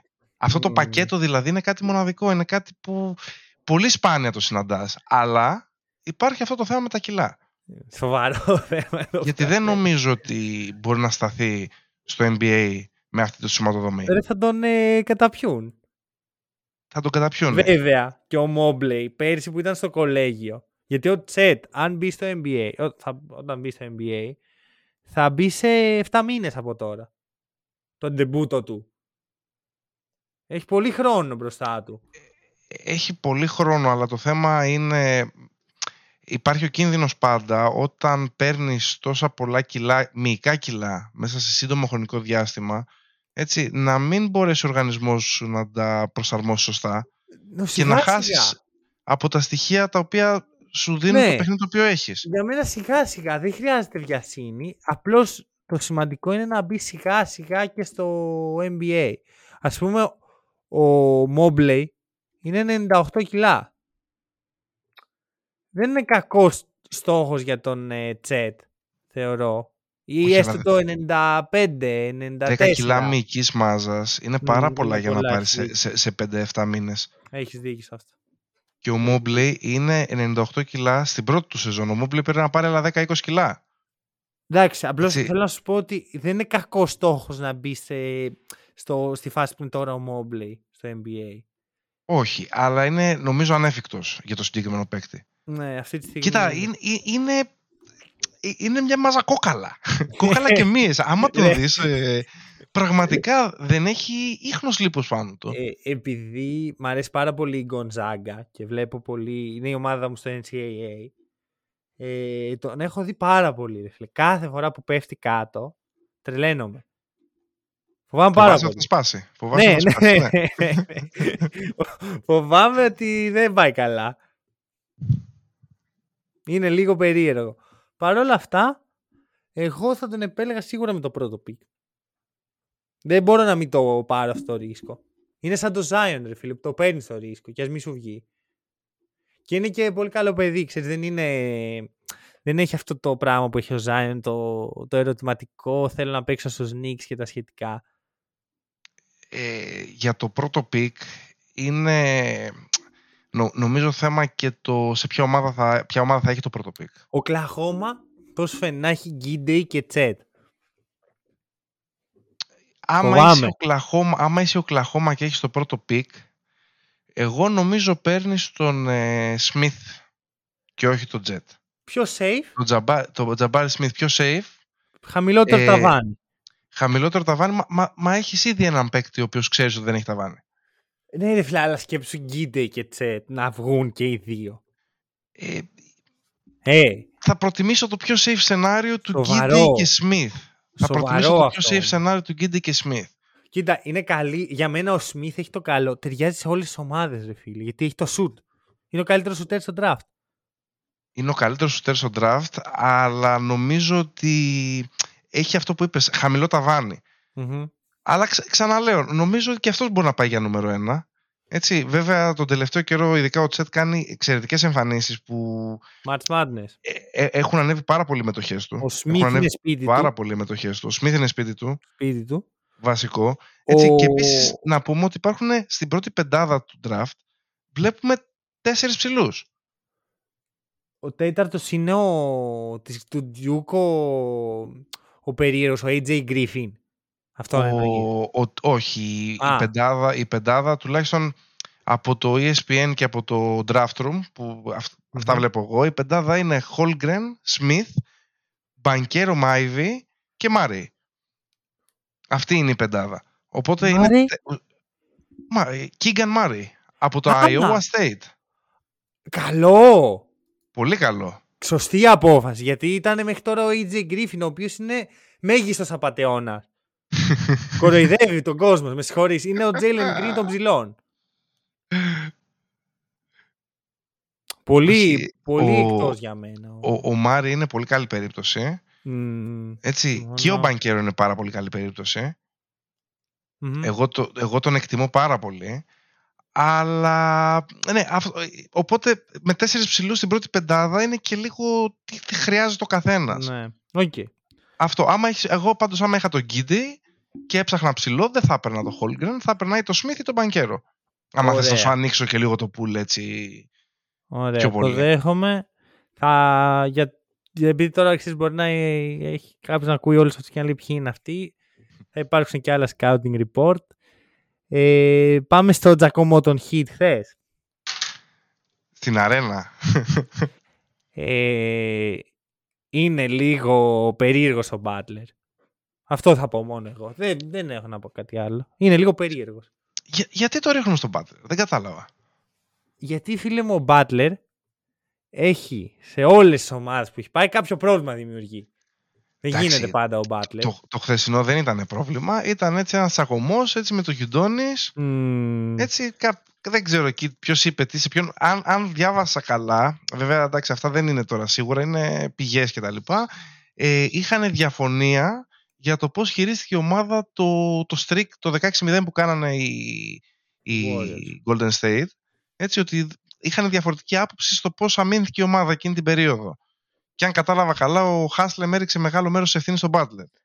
Βασικά, με τον Σπο, τον Σπόλιστρα ξεκίνησε ο τσακωμός. Ε, με, με τον Σπόλιστρα ξεκίνησε ο τσακωμός, μετά βγήκε ο Χάσλεμ, είπε τη δική του άποψη στον Μπάτλερ. Ο οποίος Χάσλεμ είναι ο bodyguard του Σπόλιστρα. είναι ο τύπος που έχει βάλει ο Πατ Ράιλ και λέει λοιπόν. Είσαι το στάτου του Σπόλιστρα. Όποιος τολμήσει, ξέρω εγώ, να το ακουμπήσει, δεν είσαι εσύ. Εγώ αυτό νομίζω, το, έτσι το ερμηνεύω εγώ όλο Νομίζω ότι ο Χάσλεμ πλέον είναι στην ομάδα, στην ομάδα απλά για το επαιτειακό, ξέρω εγώ, του χρόνου. 20 χρόνια Χάσλεμ, ρε παιδί μου, έτσι να το κάνουμε, να γιορτάσουμε όλοι μαζί κτλ. Έχει παίξει, ε, δευτερόλεπτα. έχει παίξει δευτερόλεπτο. Έχει παίξει δευτερόλεπτα, αλλά κυριολεκτικά δευτερόλεπτα. Δεν νομίζω ότι έχει παίξει δευτερόλεπτο φέτος. Ε, εντάξει, κοίτα, πήρε παραπάνω έκταση από ό,τι έπρεπε το σκηνικό εκεί. Έτσι, εγώ να σου πω την αλήθεια, περίμενα όταν το είδα περίμενα Χάσλεμ να πει πιτσιρίκο και όταν θα λέει πιτσιρίκο δεν θα εννοεί τον Μπάτλερ, θα εννοεί το Σπόλστρα. Ψήτη πιτσιρίκο, βάλε με μέσα να του δείξω εγώ πώς γίνεται. Αυτό περίμενα να ακούσω. Δυ, δυστυχώς δεν έγινε αυτό. Έτσι, εντάξει, πήρε παραπάνω έκταση από ό,τι πρέπει. Ίσως έκανε καλό αυτό να ξέρεις στους Μαϊάμι, θεωρώ. Γιατί γενικά η Μαϊάμι είναι μια πολύ ανταγωνιστική ομάδα και οι παίκτες είναι, είναι ανταγωνιστικοί, οπότε κάτι τέτοιο ίσως τους ξυπνήσει. Βέβαια Ναι. δεν δεν φάνηκε στην τέταρτη περίοδο αυτό να Να πούμε την ξυπνάνε. αλήθεια. Μάλλον το αντίθετο. Μάλλον το πέσαν σε αντίθετο. λίθαργο. Αλλά εντάξει, τους το δίνω ότι ήταν λίγο το σοκ εκείνη τη στιγμή. Ο Μπάτλερ που μέχρι, Ναι. τη δε- μέχρι να γίνει το σκηνικό ήταν ο καλύτερος παίκτης της ομάδας. Να σου πω κάτι. Μένα αυτό που μου δεν μ' άρεσε είναι αυτό που είπε ο Μπάτλερ στη... μετά μόνος του στη συνέντευξη τύπου. Γύρισε και είπε ότι είπε ο ίδιος στον Χάσλεμ και στον Σπόλστρα ότι ο μόνος λόγος που είστε relevant είναι ο Dwayne Wade. Κάτσε ρε Μπάτλερ. Κάτσε ρε Μπάτλερ έχει Μπάτλερ. μεγάλο στόμα. Ε ρε ξέρεις φίλε, δεν αυτό; το λες αυτό στο Σπόλστρα. Έχει μεγάλο στόμα, εντάξει. Όχι στο Σπόλστρα. Όχι στο Σπόλστρα. Έχεις δίκιο. Έχεις δίκιο. Δηλαδή να το έλεγες σε κάνα Doc Rivers ότι ο μόνος λόγος που είσαι relevant είναι ο Kevin Garnett, θα του έλεγα είσαι ήρωας Butler. Γιατί αυτή είναι η αλήθεια. Αλλά με ενόχλησε. Πολύ. Κοίτα, ε, ο Μπάτλερ ξέρουμε ότι είναι εκρηκτικός χαρακτήρας. Έτσι, να το πω έτσι, να το πω καλοπροαίρετα. να μην πω ότι είναι, να, να, να μην το κακοχαρακτηρίσω, να πω Ναι, ότι είναι ναι, ναι. εκρηκτικός χαρακτήρας. Ε, μέχρι στιγμής ο Σπόελς θα τον διαχειρίζεται άψογα Μμμ. και νομίζω ότι και εχθέ η διαχείριση ήταν σωστή, γιατί στον Butler έτσι πρέπει να απαντήσεις. Άμα σου κουνάει το χέρι, πρέπει να του κουνήσει το χέρι. Μμμ. Άμα σου είπε, έλα να της παίξουμε, έπρεπε να του πεις Πού είσαι, σε περιμένω ήδη. σε, σε περιμένω έτσι, Χάσλεμ έτσι δηλαδή. απαντα- όχι εγώ. Γι' αυτό και βγήκε ο Χάσλεμ μπροστά. Έτσι. Και του λέει, «Σε- στον coach μιλάς έτσι. Εγώ θα σου πω. Και του λέει να τι παίξουμε μαζί που, προκα... που προκαλείς ο Σπέλστρα. Εν τω δεκτό. μεταξύ, ο Butler, ο οποίος ξέρεις το παίζει μάγκα και απέξει με ξύλο και τέτοια, ούτε που τον πλησίασε το Χάσλεμ. Εντάξει, κοίτα, κα- καλό είναι αυτά να μην γίνονται ειδικά σε μια ομάδα που θέλει να πάει για Μμμ. πρωταθλητισμό. Έτσι, εγώ τους Χ τους συμπαθώ. Νομίζω ότι είναι καλή. Βέβαια, δεν πιστεύω ότι είναι η καλύτερη ομάδα. Έτσι, από τις τέσσερις, δηλαδή, ε, αυτή τη στιγμή νομίζω ότι είναι η τέταρτη. Εγώ τους βάζω τρι... δεύτερους μαζί με τους Celtics αυτή τη στιγμή. Δη- δηλαδή, εσένα το, το ranking σου είναι Bucks, Celtics ε, Heat, Celtics Heat. Nets και Οκ. κάπου εκεί είναι με ένα μείγμα Cavaliers, Bulls και Raptors. Συγγνώμη, το- κάτι έχασα. Όχι, τίποτα δεν έχασες. Κάτι έχασα. Τίποτα απολύτως. δεν έχασες. Αυτό είναι. Θες να το Αυτό ξαναπάμε είναι το. μία. Ναι, ναι, ναι. Πολύ ευχαρίστως. Ξεκινάμε. Bucks, Ναι. Celtics Heat, Ναι. Nets, Μετράω τώρα εγώ, ναι. Bulls, Cavs και Raptors. Αχα. Και θα έβαζα στη συζήτηση κάπου εκεί και Hornets αμέσως μετά. Άμα κάνει ο Λαμέλο overperform. Μμμ. Οκ. Μμμ. Και ο Miles Bridges. Εντάξει. Συνεχίζει και μου λέει εμένα κάτι, αλλά εντάξει, οκ. Ναι, τώρα δεν... Οι Hawks. Οι Καθένας Knicks. με τις... Κοίτα, η Knicks είναι, φαίνονται α- ανανεωμένη έτσι, με τον Barrett ε, την τελευταία Ναι. περίοδο. Αλλά Step up. όχι, δεν νομίζω. Οι Sixers δηλαδή δεν είναι για σένα ομάδα η οποία. Εντάξει, δεν σου λέω να, να είναι contenders, που είναι θεωρητικά contenders, έτσι. Να διεκδικούν, ρε παιδί μου, έτσι. Άκουσε με. Ένα καλό run. Άκουσε με. Ομάδα που έχουν παίξει μαζί 10 παιχνίδια. 10 παιχνίδια έχουν παίξει οι Sixers όλοι μαζί, έτσι. Με τον Harden μέσα. Όχι, συγγνώμη, 12. Έχει παίξει 12 παιχνίδια ο Harden. Και έχει κάνει δύο rest. Και τα δύο rest είναι με την κορυφαία ομάδα της περιφέρειας σε, σε νίκες, τους Heat. Δεν μπορώ να την πάρω στα σοβαρά. Μου είναι αδιάφοροι. Αδιαφορώ για τους ε, Sixers. Παρ' όλα αυτά, όσο παίζει ο Harden, εμφανίζονται πολύ καλοί. Εντάξει, χάσαν από τους, ε, Ναι, χάσαν ναι. από τους Nets. Στο Παίζεις με μεγάλο τους παιχνίδι που Lakers έπρεπε χωρίς να τον έχουν LeBron. κερδίσει. Μισό, με τους Lakers χωρίς τον LeBron, με τους Cavs χωρίς τον Όχι ε, ότι θα είχε Allen. διαφορά το αν παίζανε με τον LeBron. Συγγνώμη κιόλας. Μπορεί, μπορεί. Και σου μιλάω αλλά εγώ τώρα. Που με Όπου Lakers. έχει εμφανιστεί ο Harden σε παιχνίδι σοβαρό, δηλαδή Nets και Denver, στα παιχνίδια που έπρεπε να κερδίσουν οι Sixers, φάγανε σφαλιάρα. Δυνατές σφαλιάρες, γιατί ο, ο Γιώργης έχει και βαρύ χέρι. Σέρβικο. Το- Το δέχομαι, αλλά τα playoff είναι άλλη ιστορία. Έτσι. Ε, όχι ότι. Κοί- κοίτα, δεν είναι για μένα η top ομάδα. Έτσι, και για μένα σου είπα τρίτη είναι αυτή τη στιγμή στο, στην περιφέρεια, στο ranking. Αλλά θεωρώ ότι. Εντάξει, δεν, δεν, δεν τους αποκλείω και τελείως, ρε παιδί μου. Θέλω να τους δώσω κάποιες πιθανότητες. Μμ. Άμα ο Embiid έχει μια ευκαιρία, αυτή η ευκαιρία είναι φέτος. Πώς να το πω. Αυτό. Εντάξει, το δέχομαι. Αλλά δεν δε, δεν μπορώ να τους πάρω σοβαρά. Με συγχωρείς. Με συγχωρείς που. Αλλά δεν μπορώ. Αν έπαιζε στο παιχνίδι με τους Χιτ ο, ο Χάρντεν θα το συζήταγα κάπου. Πάντως η Ανατολή φέτος μου αρέσει πάρα πολύ. Mm, ωραία playoffs. Ωραία playoffs. Μακάρι, μακάρι να ακολουθήσει το δρόμο της και και να δούμε του χρόνου έτσι, ε... δύο περιφέρειες να γίνεται αυτό και να μην γίνεται. Δηλαδή η Δύση φέτος είναι... Άκου. Εντάξει. Άκου. Δύση του χρόνου. Suns, Grizzlies, Nuggets, Clippers, Πάλι Timberwolves, Πάλι μου λείπει κάτι. Lakers. Όπα. Μας έβαλες τουλάχιστον 8. Εντάξει, κάτι είναι και όχι, αυτό. Όχι, όχι. Σου λέω τις ομάδες που θα υπάρχουν. Σου λέω τις ομάδες. Lakers, Pelicans και κάπου εκεί είναι και οι Warriors. Οι οποίοι θα παραθέσω το, όλα τα, τα match που έχουν παίξει μαζί η τριάδα φέτος. Όχι φέτος, συγγνώμη, τα τελευταία τρία χρόνια. Τριάδα όταν λέω Σεθ, Κλέη και... Σεθ. Στεφ, Κλέη και Draymond. το μάτς με τους Cavs, στο οποίο ο Draymond Green μπήκε μόνο για το τυπικό γιατί είχε τραυματιστεί το ζέσταμα και βγήκε. Το match με τους ε, Wizards, ο οποίος εκεί έπαιξε ένα ωραίο 11 λεπτό νομίζω και λίγο λιγότερο.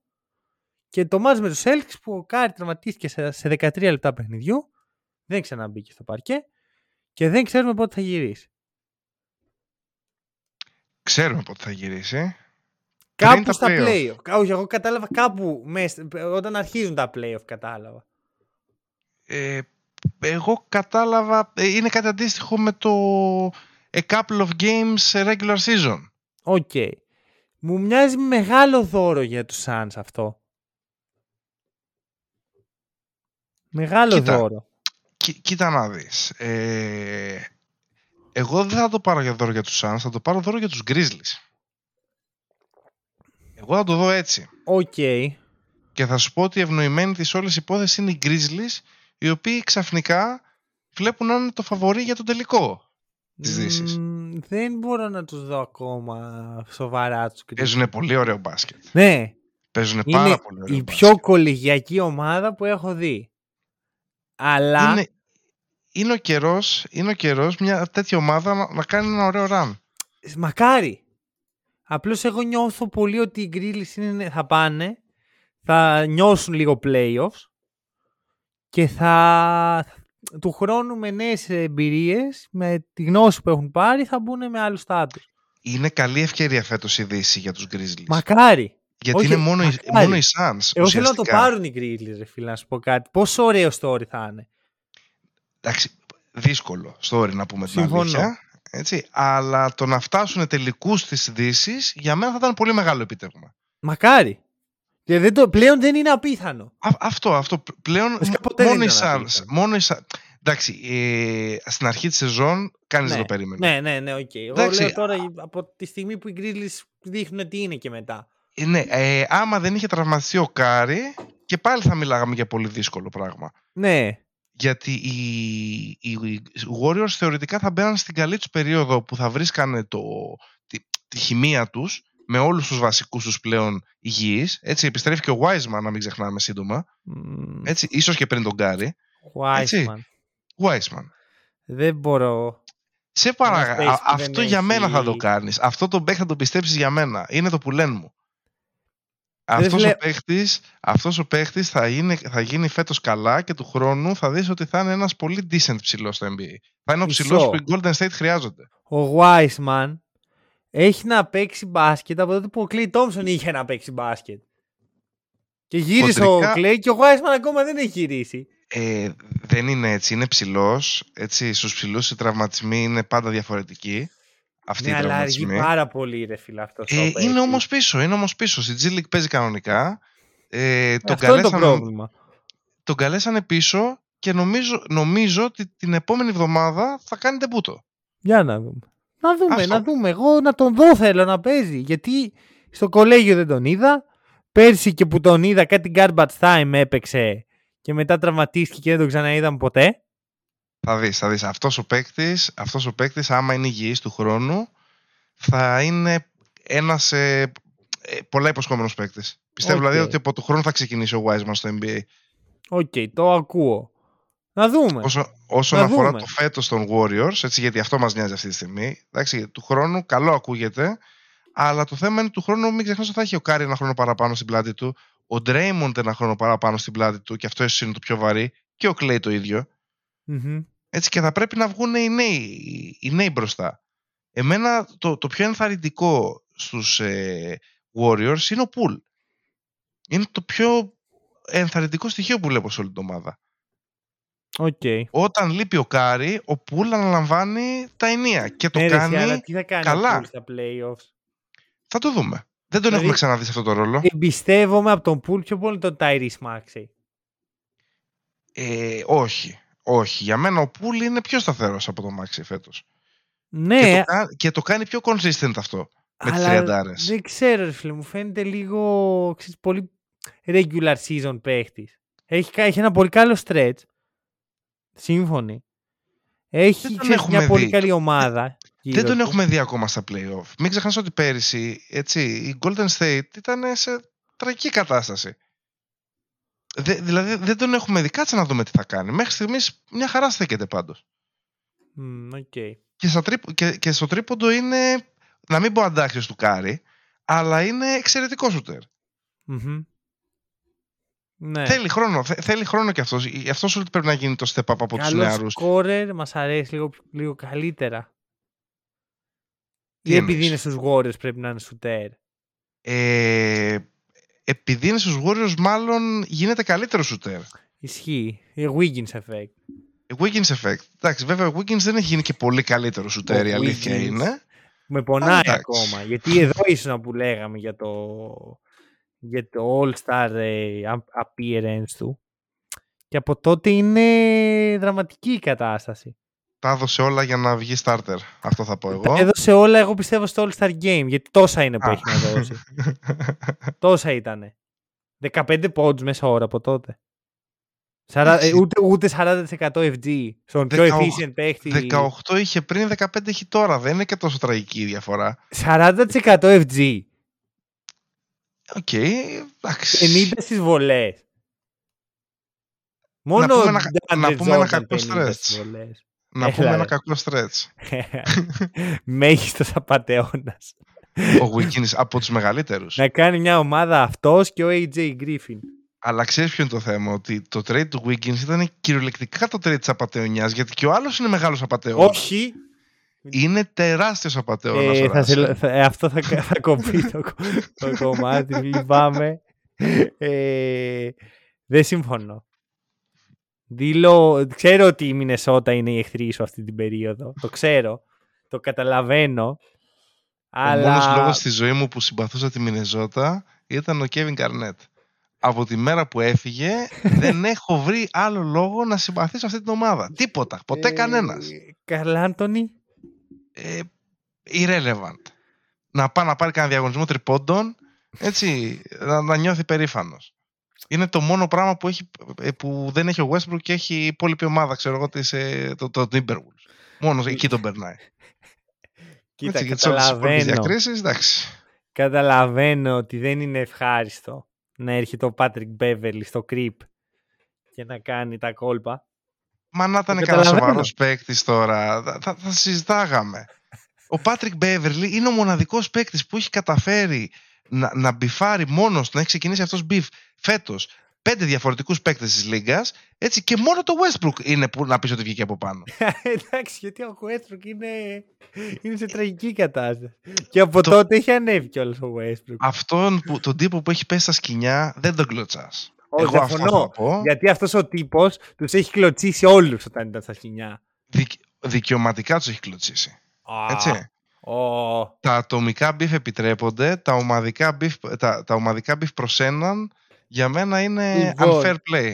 Παραθέτω ε, στατιστικά Wiggi- ε, συγγνώμη, Westbrook από τότε που ο Wiggins έγινε All-Star Starter. Όχι, συγγνώμη.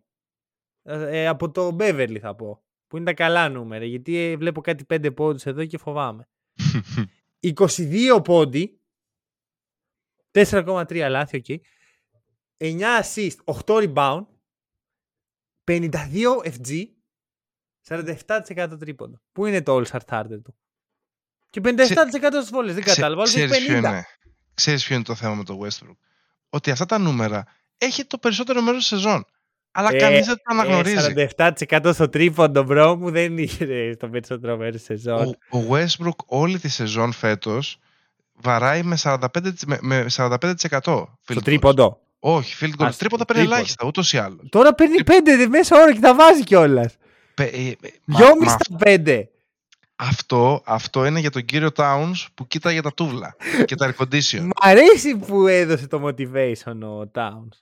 Εγώ Γι' το, αυτό- το σέβομαι. Γι' αυτό τους ευχαρίστησα εγώ στην αρχή. Ωραία, έτσι. Και σου αλλά- λέω, Αλλά θα σου το πω τώρα και θα λήξει εδώ η συζήτησή μας. Οι Lakers δεν τους βλέπω στα playoff φέτος. Θεωρείς πραγματικά ότι αυτοί οι Clippers μπορούν... ε, Οι Clippers χωρίς τον, ε, χω- χωρίς τον George και τον Εντάξει, ε, ο George Kawhi. είναι ίσως και να είναι. Ο George. Παρ' όλα αυτά, σου θυμίζω, τελευταία φορά που οι Lakers κερδίσαν τους Clippers, δεν είχαμε εμβόλιο. Το μπάσκετ ήταν αποκλειστικό ε, attraction της Disneyland. Τόσο παλιά. Ο Davis έπαιζε εκείνη την εποχή. Ο Davis θα ξαναπαίξει. Ήταν, ναι, αλλά ήταν μπασκετμπολίστας, γιατί Και- σταμάτησε μετά από, από αυτό να είναι Και μπασκετμπολίστας. όταν θα ξαναπαίξει, ούτε ο Ζούμπατς, ούτε ο Χάρτενστάιν θα μπορούν να Άκου. Κάνουν. Πλέον ο Davis μπαίνει στη συζήτηση με Καρλ Malone. Ένας πολύ καλός ψηλός. Που, που τελείωσε όμως την καριέρα του. Πολύ βαρύς ο λόγος. και δεν μ' αρέσει αυτό, εντάξει, γιατί είμαστε ήδη πιεσμένοι ψυχολογικά και έρχονται κάτι τύποι σαν και σένα και μας βάζουν και άλλη πίεση. ναι, Εντάξει. και σου, σου θύμισα τα χρόνια του Καρλ Malone στους Lakers. Είναι πολύ πιεστικό, συμφωνώ. Δεν ήταν καλά χρόνια, η αλήθεια είναι. Βέβαια, τον ευχαριστούμε που τίμησε τη φανέλα. Για όσα πρόσφερε. Μα- ε, μαζί αυτό, με αυτό κάνουν οι Lakers. Παίρνουν κάτι παίχτες στα πολύ τελειώματα όπως ο LeBron και ο Davis και τους παρουσιάζουν σαν να ήταν για πάντα Lakers. Τώρα, γιατί, το, κα- γιατί με βάζεις να πρέπει να υπερασπίσω τον Λεμπρόν και τον Ντέιβι, αφού ξέρεις ότι δεν συμπαθώ κανένα από τους δύο. Μην το κάνεις Λοιπόν. αυτό, αλλά πρέπει να υπερασπίσω τους Lakers. Δεν μπορώ να το αφήσω έτσι αυτό. Λοιπόν, Και θα σου πω πώ θα είμαστε στα playoff, έτσι. Κάτι τύπους από τη Μινεζότα και από, το, και από την άλλη πλευρά του, Λέι- του, του Los Angeles, εκεί τη, τη φτωχογειτονιά. Εντάξει, θα τους έχουμε για πλάκα. Εντάξει, περνάμε playoffs και ερχόμαστε πρώτο γύρο να παίξουμε με τους Suns. Ε, sweep δηλαδή. Για τους Suns. για τους Suns, θα σε προλάβω. Sweep για τους Suns θα είναι αυτό. λοιπόν, νομίζω ότι το κλείνουμε εδώ. Ευχαριστώ για ακόμη μια φορά. που Ε, ήμουν κοντά σας. Εμείς ευχαριστούμε για το step up. Γιατί να πω στον κόσμο ότι με, μία μέρα, με μισή μέρα ε, προειδοποίηση ετοιμάστηκες. Να πούμε περαστικά πάλι στον συμπαρουσιαστή μου. Ευχαριστώ πάρα πολύ που μας ακούσατε. Τα λέμε την επόμενη Τρίτη.